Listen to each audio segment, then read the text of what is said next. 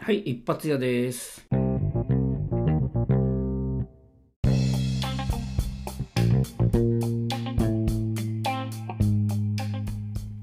い、まだ一発も当ててませんが、えー、っとですね、今日はね、まあ今、今日というか、まあ今までいろいろとね、あのーえー会社を辞めなければいけない転職とかね、えーそういう話ずっとしてきたんですけども、あのーちょっとね、話をね、あの今後ね、そういう外資系とかで、あので働いてね、あのえもう、まあ、例えばだけど、うん、会社の流れ的に、えー自分はもう辞め辞めさせられるのか、辞めることを、えー共有されるのかなというか、まあ、追い詰められているかんこれを状況なのかなと思う瞬間をね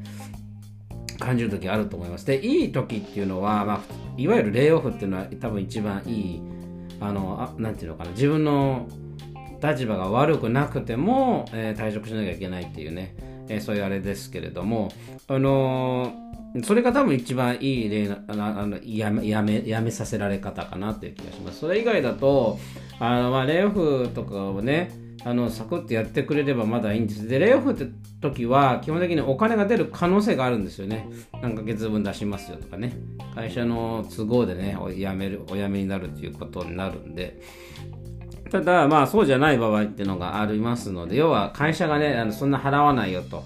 自己都合、自己都合にこう強要されるというかね、そんな時があります。ただね、そういう、状況になってもね、あがいても意外ともうあの撤回は難しいと。で、撤回する場合は、基本的にはあれです。ね、あのユニオン、ねねあのユニオンに入って、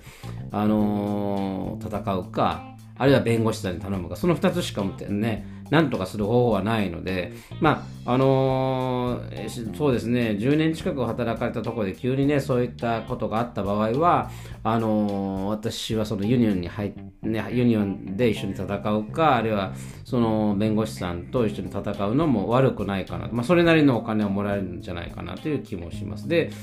あのーだからそうじゃない場合ね、えっと、私はあがい、あがく、あがく必要は、あがくことはないと思います。あがくときに自分一人だったら絶対何もいいことが起きないので、あのー自分一人でって考えるときは、まあ、とにかくですね、次の転職先を見つけるっていうことを急いだ方がいいと思います。なので、まあ、あのそういうね、解雇から、まあ、あの、転職までってね、最速でね、あの頑張りましょうっていうところでまとめようかなとちょっと思ってるんですけど、まあ、あの、大体ね、解雇通告っていうのはなかなかしてこないですよ。それはなぜかというと、会社もね、訴えられたら完全に不利になるんでね。えーただ、解雇干渉みたいなことはしてきます。ね。あのーやんわりとしつこく何度もね、こう言ってくることがあります。で、結論を言うとですね、こういう流れになった時ってなかなかもう撤回されることはないんですよ。だから、あのーなんていうのかな、やめてほしいっていう、まあ、意思が向こうに何かしらの理由があるんですよね。それはまあ自分が納得いかない理由っていうのも結構あるんですけども、あの会社がね、一回そういうふうに決めてしまうと、もうね、なかなかそれをやっぱりやめようってことはなかなかならないので、あのそこでね、あの頭を切り替えた方がいいです。それを言われた日に、日から、あのリクルーターにね、あの登録するとかですね、まあ、そういうのを始めるのをお勧めいたしますということですね。で、外資系の場合ですね、まあ、ローカルのね、人たちが、もうこの人ダメだってね、解雇しないととかね、えーっていうところがですね、ある場合かもしれないですけども、ほとんどあれだと思いますよ。あのーグローバルの決断によって何人減らさなきゃいけないとかっていうのが多いんじゃないかなというふうに思います。なので、そこはもうローカルのね、あとある一人がね、一人の人物があがいても絶対撤回されないので、まあ、じゃあそれはそれとしても理解して辞める方向で新しい場所をすぐに見つけに行くのが一番の得策です。ということですね。で、まあ、あとは、もうレイオフだとね、結構綺麗にね、あのまあ、えー理由もある、理由っていうか、まあ、レイオフですっていうことも一つあるし、でプラス、まあ、あの、会社がもう何ヶ月分出しますよとかね、まあ、そういうふうに意外と譲歩してくれる時がありますので、うん要はその、えー、レイオフの時ってのは、とある、ある意味プロジェクトですよね。この解雇プロジェクトにいくらの経費を使いますっていうのが多分あると思いますね。うん、なので、まあ、そういう意味ではあのそ、それが一番いい条件で、えー、退職できるんじゃないかなというところですね。なので、結局で、あの、一言で言うと気持ちの持ちようなわけですよ。うん、だから、それを、あの、うわ、悔しい、なんで俺がっていうのね、そういうことを、あのー、ずっと思い続けるよりかは、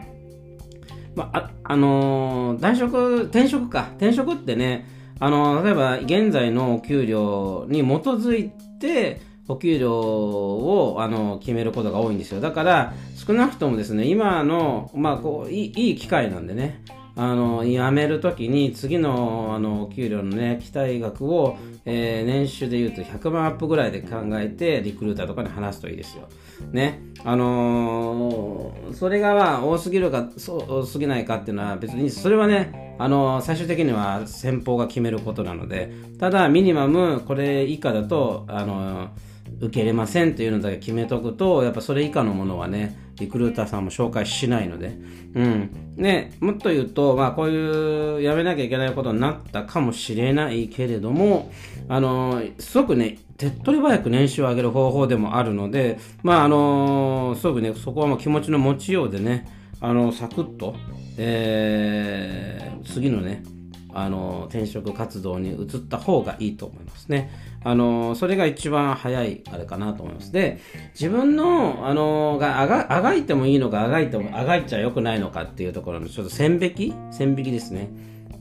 で、あの、まあ、レイオフみたいな感じ要は会社都合でね、レイオフってなると、えー、一番わかりやすいんですけども、そそうじゃなくて、えー、と、会社の都合なんだけど、自己都合にさせたいっていう企業がほとんどなんですよ。そういった時に、あのー、例えばですけど、とある、えっと、一機関のね、あのー、まあ、業績が下がったところをめがけて、それを、その機会に一気に、あのーいい理由だということですね。あの、退職干渉してくるケースが多いです。で、その時に、あのー、パフォーマンスインプルメントプログラムって言われる、いわゆる PIP とかね、呼ばれるもの、あとあとは多分アクションプランって言われてるところもあるかと思うんですけども、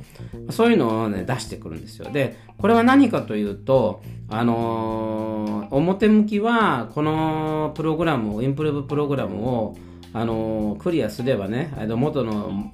元の鞘に戻るって変ですけど、まあ、元自分がもともとやってた業務に戻れるというか、まあ、解雇もなしだっていうねのが大前提なんですけどそうではなくて日本ではね突然こう解雇するとか言って解雇できないわけなんですよ。で解雇が正当に行われるためには会社企業としては生徒にこういう、まあ、警告をしてね、えー、それでもあの、まあ、その改善が見られなかったので解雇に踏み切りますっていうそのクッションが必要なんですよね。それが、このいわゆるあの PIP というものになります。で、これはですね、まあ、98%、まあ、ほぼほぼ100%こう出来レースでして、あの、それのインプルーメントプログラムで、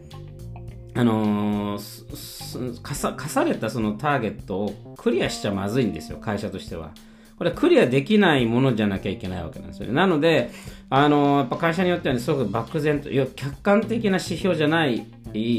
ような目標を立ててくることが多いんですよ。客観的っていうのは、例えば何月にいくらの売り上げを達成するとか、新規何件達成するっていうと、客観的でね、あ分かりやすいんですけども、そうじゃなくて、もっとこう文章だけのものとかね、あのー、私が言われたのは、あの、ほうれん草、報告連絡相談を、えー、しっかりとするとかね。で、な、何をもってじゃあそれがなされたかっていう、それ線引きが人によって異なるような、あの、言い回しで残す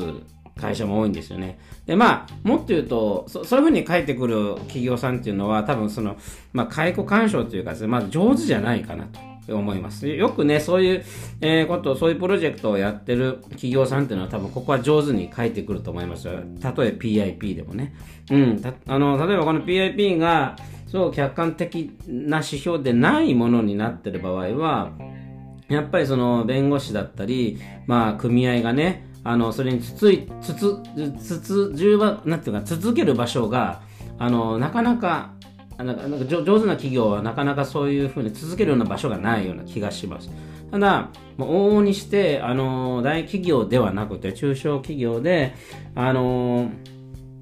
なんていうのかな、手っ取り早く、うん、その解雇を匂わせれば、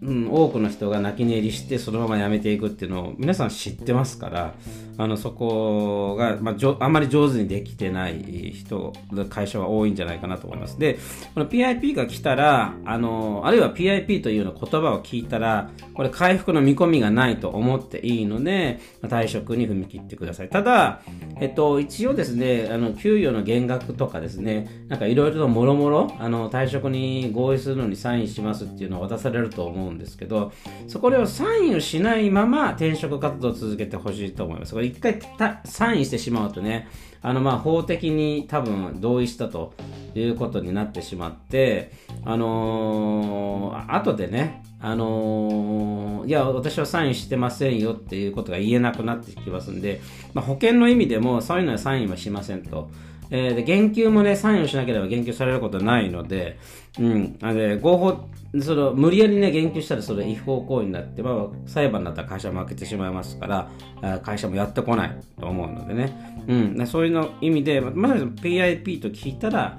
すぐに、あの次、えー、転職活動あのね視野に入れてどんなどんなドキュメントにもサインしないというような、えー、行動というかね、まあ、あの、ビジョンを持ってやってみてください。うん。ではまあ、ちょっとその次のことはまた次回のエピソードで話したいと思います。それでは。